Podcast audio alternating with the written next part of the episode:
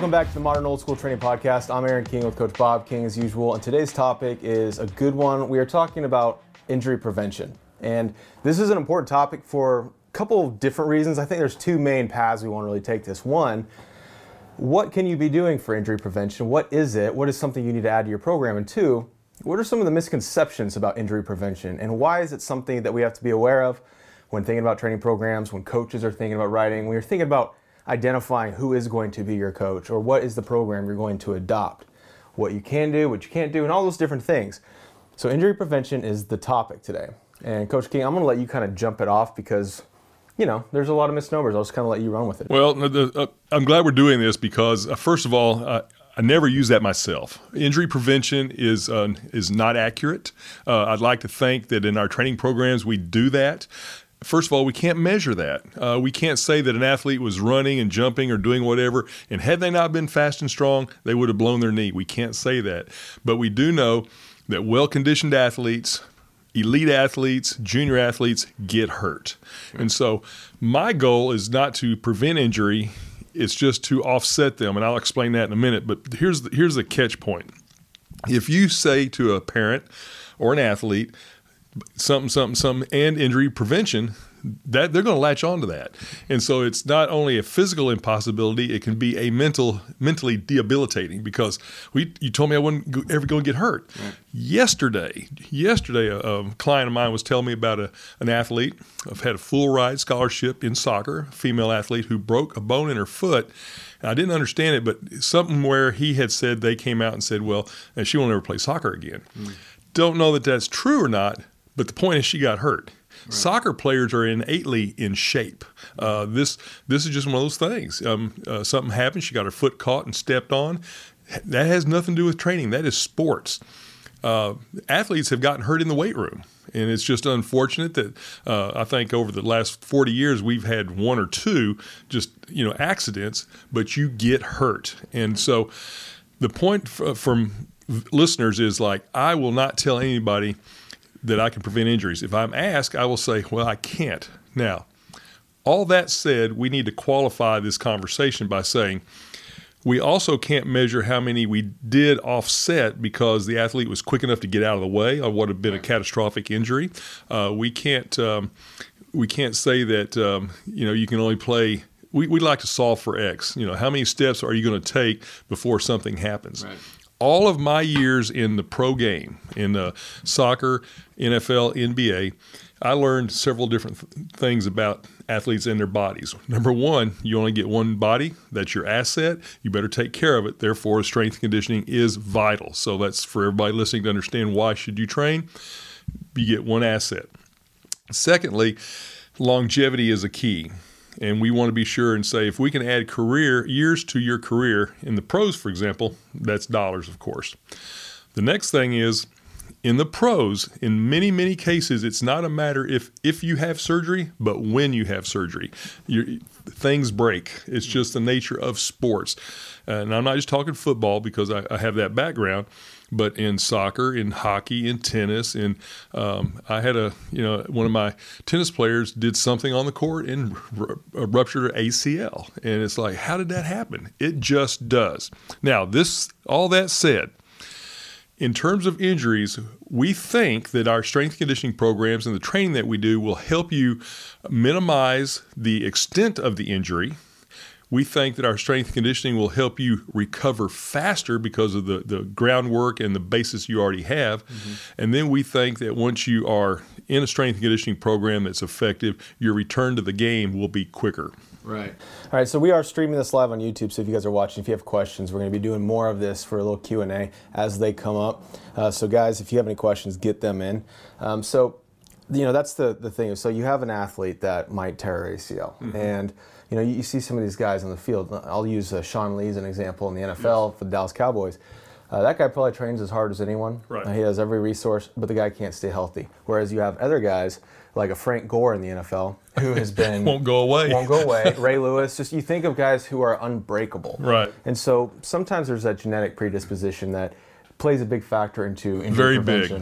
big. Um, and I think when it comes to talking about soccer, the conditioning element, if you I think I'm going to go backwards actually and talk about that first point. There's kind of two ways we want to talk about this podcast. Right, right. Is one, uh, the things you can do, but with injury prevention, I think that there is such a buzzword around it. A lot of coaches already, or they not already, they have to use it in their methodology, in their training, to sell. And I think that any coach that is good and, and is doing those things already, it's injury prevention is baked into their program because they're doing all the things that they know a- an athlete needs from a comprehensive approach. as So long as you understand it Yeah. and, and understand the context um, uh, i'm not you know i'm not saying it's not possible. I just don't know how to measure it. And then when it when an injury occurs then you you didn't prevent it.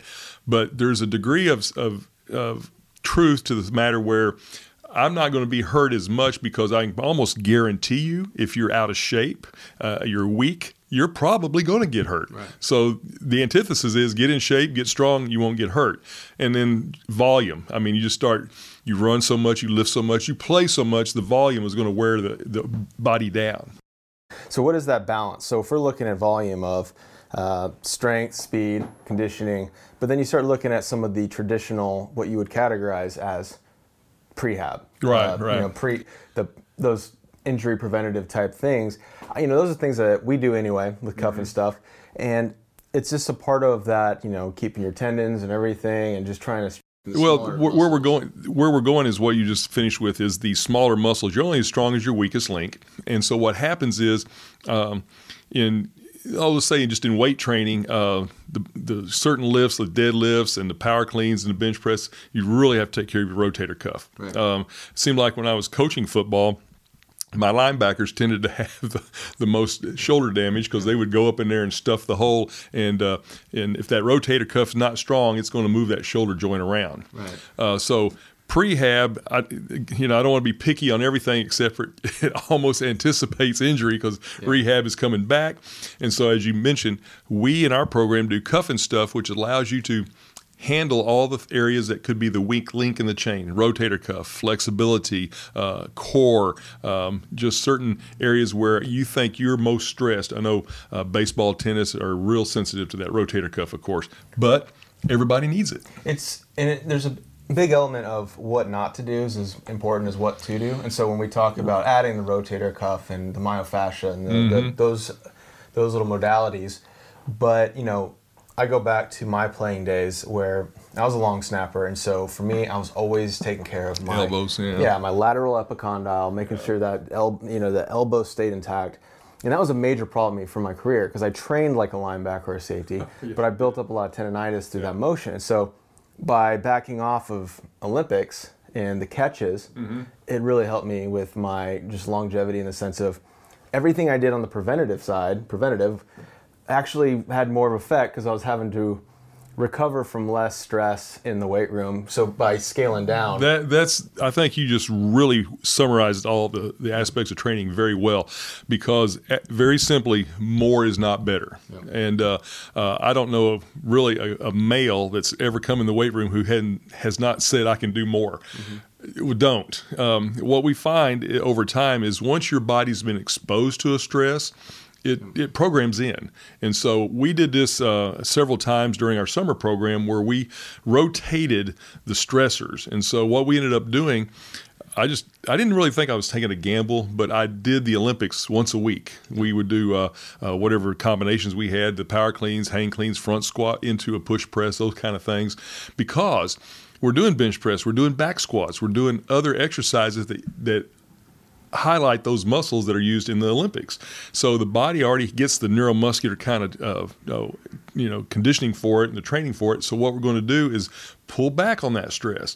We cannot let the weight room be a source of injuries because it's just you, when do you ever recover? So we're going to lift, recover, lift, recover instead of just grind, grind, grind. And so we rotate everything in and out. We call it cuff and stuff because the list is so long. So I'm going to use a random number of 10 if we have 10, which we have more than, if we have 10 things we can do in cuff and stuff, let's say we do five, and then next time we take off two and add three and do six, and then we add and we rotate them in and out because the body is familiar with it and responds quickly. If you're coming off an injury, we recondition. If you're coming new into training, we do more volume because we have to imprint that into the into the nervous system and the muscles. So once you're a veteran uh, athlete, now when I say veteran, in terms of training, I talk a year.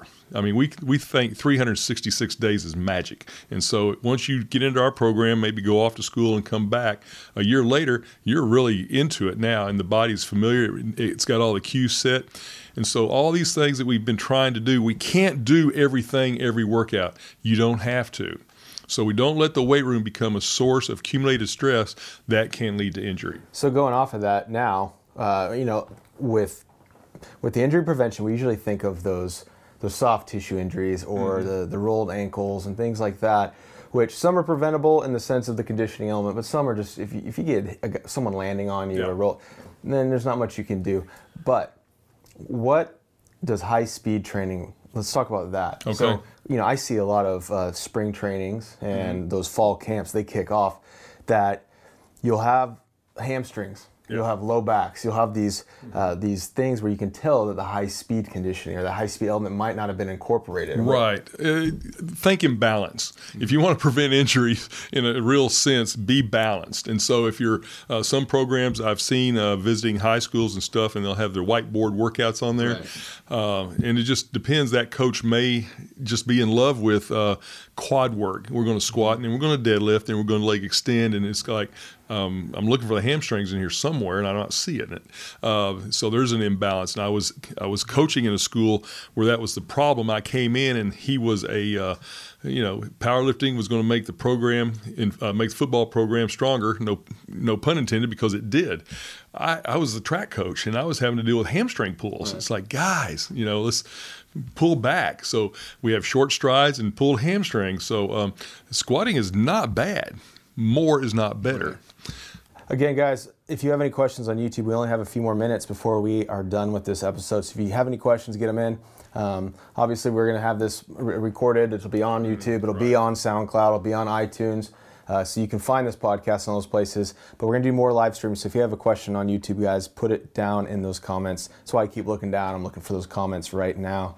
Um, okay, so what's kind of uh, I don't want to say like a Ten Commandments because that list is a little bit long. Yeah. What's a few tips that you can give uh, folks to take with them if they do want to at least incorporate something? If they're if they're mm-hmm. trying to be because you know we say that if you're doing a comprehensive training program, the injury prevention is baked in. Yeah.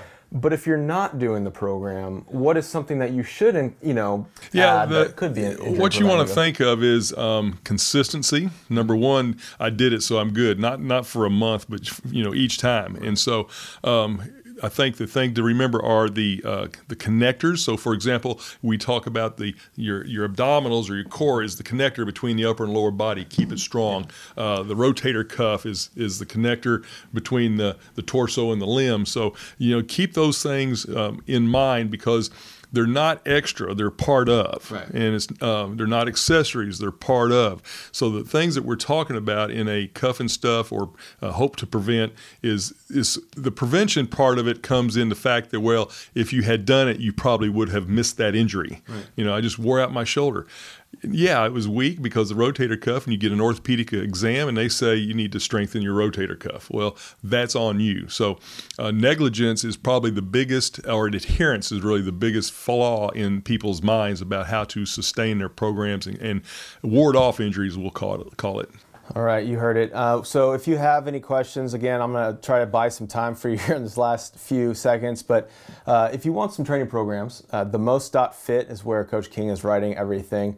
Um, and of course, you can train with him in Dallas, Texas if you are in the area. Um, just create a free account at the most.fit. Uh, you can chat there. But we have training programs there. We send out Speed Daily every week, so you can get all of that uh, with the training programs and different offers that are coming out. Um, but other than that, uh, we're just going to be here making more more information. If you have questions, if you still, in fact, if you have a question, leave it below. So just because you didn't get to it live, leave it below. We'll get to it next yes. time. Just on the bottom, and we'll even answer it uh, just typing if we can as well, um, which we obviously can. so.